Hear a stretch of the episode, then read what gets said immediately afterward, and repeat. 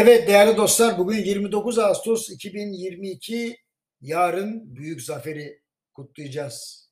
Cumhuriyete giden yolda önemli bir kilometre taşı Gazi Mustafa Kemal Atatürk silah arkadaşları, çalışma arkadaşları, aziz şehitlerimiz ve gazilerimizin muhteşem hatıraları önünde saygıyla eğiliyorum. Şimdi efendim e, geçen perşembe günü Erzurum'a gittim e, orada enerji verimliği alakalı bir toplantı vardı. Erzurum Valisi, Erzurum Büyükşehir Belediye Başkanı ve Verimler'in ev sahipliğinde Dünya Gazetesi'nden Vahap Munya Üstad da e, katıldı. E, güzel bir toplantı oldu. Biz orada Erzurum'daki kıymetli dostlara bilgi verdik. Ancak şunu söyleyeyim diğer illere göre Erzurum e, oldukça bilinçliydi enerji verimliğinde. Biliyorsunuz rakım çok yüksek 2000 metrenin üzerinde. E, aynı zamanda e, kışında çok sert geçiyor. Dolayısıyla vatandaşı nispeten diğer e, büyük şehirlere göre daha bilinçli buldum. Şimdi binaların %70'i Türkiye'de enerji verimliliğine uygun değil. Dolayısıyla daha az enerji tüketerek aynı randımanı sağlamanın yollarını bulmak lazım. Burada tabii özellikle iklimin sert olduğu bölgelerin yani yazın çok sıcak, kışın ise çok soğuk geçen bölgelerde buna dikkat edilmesi gerekiyor. Binaları soğutmak için harcadığımız enerji ısıtmak için harcadığımızın iki katı haberiniz olsun. Maliyeti de öyle.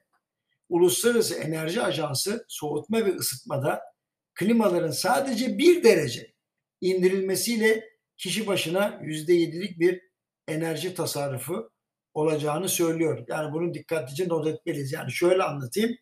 Yani ısıtırken bir derece daha düşük, soğuturken de bir derece daha yüksek kullansak yüzde yedilik enerji tasarrufu oluyor. E, demek ki yani binalarda bunu sağlamak lazım. Şimdi Eylül ayında Urfa'ya gidiyoruz. Dolayısıyla Urfa'da sıcak bir yer. E, orada da e, Urfalılarla bu konuyu e, değerlendireceğiz. Şimdi ziyaret ettiğimiz Erzurum kışı oldukça soğuk geçiren bir il. E, Türkiye'nin ısınma e, ve enerji için yoğun şekilde kullandığı doğal gazın fiyatı da son bir yılda birkaç katına çıktığı için ne oluyor? Faturanın e, bir kısmını devlet ödüyor, bir kısmını vatandaş ödüyor. Ama işte İspanya ile aynı fiyatız. Ama diğer Avrupa ülkeleri bizden çok çok yüksek. Şimdi e, şöyle diyeyim size, e, bu haliyle bile yani devletin bir kısmını hani sübvanse ettiği haliyle bile enerji fiyatları hayatı zorlar hale gelmiş durumda. Şimdi firmaların son bir yıl içerisindeki enerji faturaları en az yüzde 250 artmış durumda. Bundan da kötüsü ay sonunda ne fatura geleceğini bilmeden üretime devam ediyorlar. Bir başka gerçek de şu, Türkiye'de binalarda tüketilen enerji, sanayide tüketilen enerjiyi geçmiş durumda. Ben demiyorum ha, Enerji Bakanlığı diyor buna verimsiz enerji kullanan binalar gerçeğinde bir zamanlar 55 milyar dolar civarında olan enerji faturasının yavaş yavaş 120 milyar dolara doğru gittiğini görüyoruz. Bu da tabii cari açık üzerinde baskı yapıyor. Şimdi hükümetin son zamanlarda enerji verimli üzerine verdiği teşvikler e, bu konuda bilincin oluştuğunu gösteriyor. Yani bu pozitif bir gelişme. Diğer taraftan faturasına katlanmaya razı olduğumuz enerjiyi bile tedarik edememe riski var. Bu sebeple tüm dünyada kayıp kaçak oranlarını azaltmak için ve kendi kendine yeterlilik için uzaklardan enerji nakli yapmak yerine enerjiyi yerelde üretip fazlasını çevreye dağıtmak prensibine ağırlık veriliyor.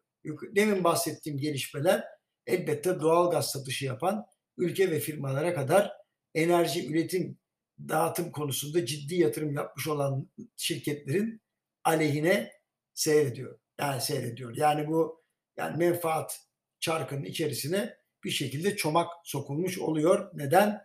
E çünkü diyecekler ki ya arkadaş biz bu doğalgaz hani sektörü üzerine bu kadar yatırım yaptık. Ne oldu artık insanlar daha az kullanacak derken diğer taraftan özelleştirmelerle ya da kendi başlarına bir şekilde tesis sahibi olmuş olanlar da ediyorlar ki biz niye o zaman hani bu kadar çalışıyoruz? E, madem ki hani yeni metotlar geliştiriliyor diye. Dolayısıyla var güçleriyle bu arkadaşlar esmekte olan rüzgarın karşısında durmaya çalışıyorlar ama beyhude. Onu söyleyeyim size. Çünkü dünya bir yere doğru gidiyor. Onun karşısında duramayız. Şimdi enerji verimliliği uçtan uca ele alınması gereken bir mesele. Yani sadece binaların doğru tasarlanmasıyla halloluna giremez. Ticaretin şekil değiştirmesi hem zorunluluklar hem de teknolojiyle gerçekleştiği için birçok enerji firması sanayi tesisleri ve mega yapıların sahiplerine şunu diyor. Biz kuralım, sizin adınıza işletelim. Yani diyorlar ki eğer kendi kendinize yeten e, santraller vesaireler kurmak istiyorsunuz ama siz yapmayın.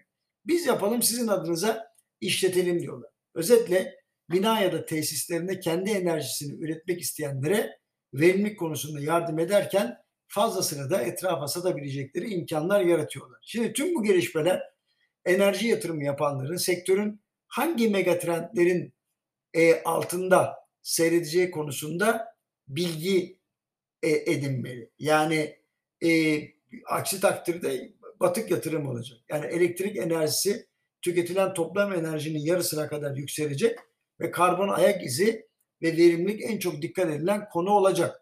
Türkiye'nin bu konuda doğru adımlar atması halinde her yıl cari dengeye 5 ile 7 milyar dolar arasında olumlu katkı yapması imkanı var.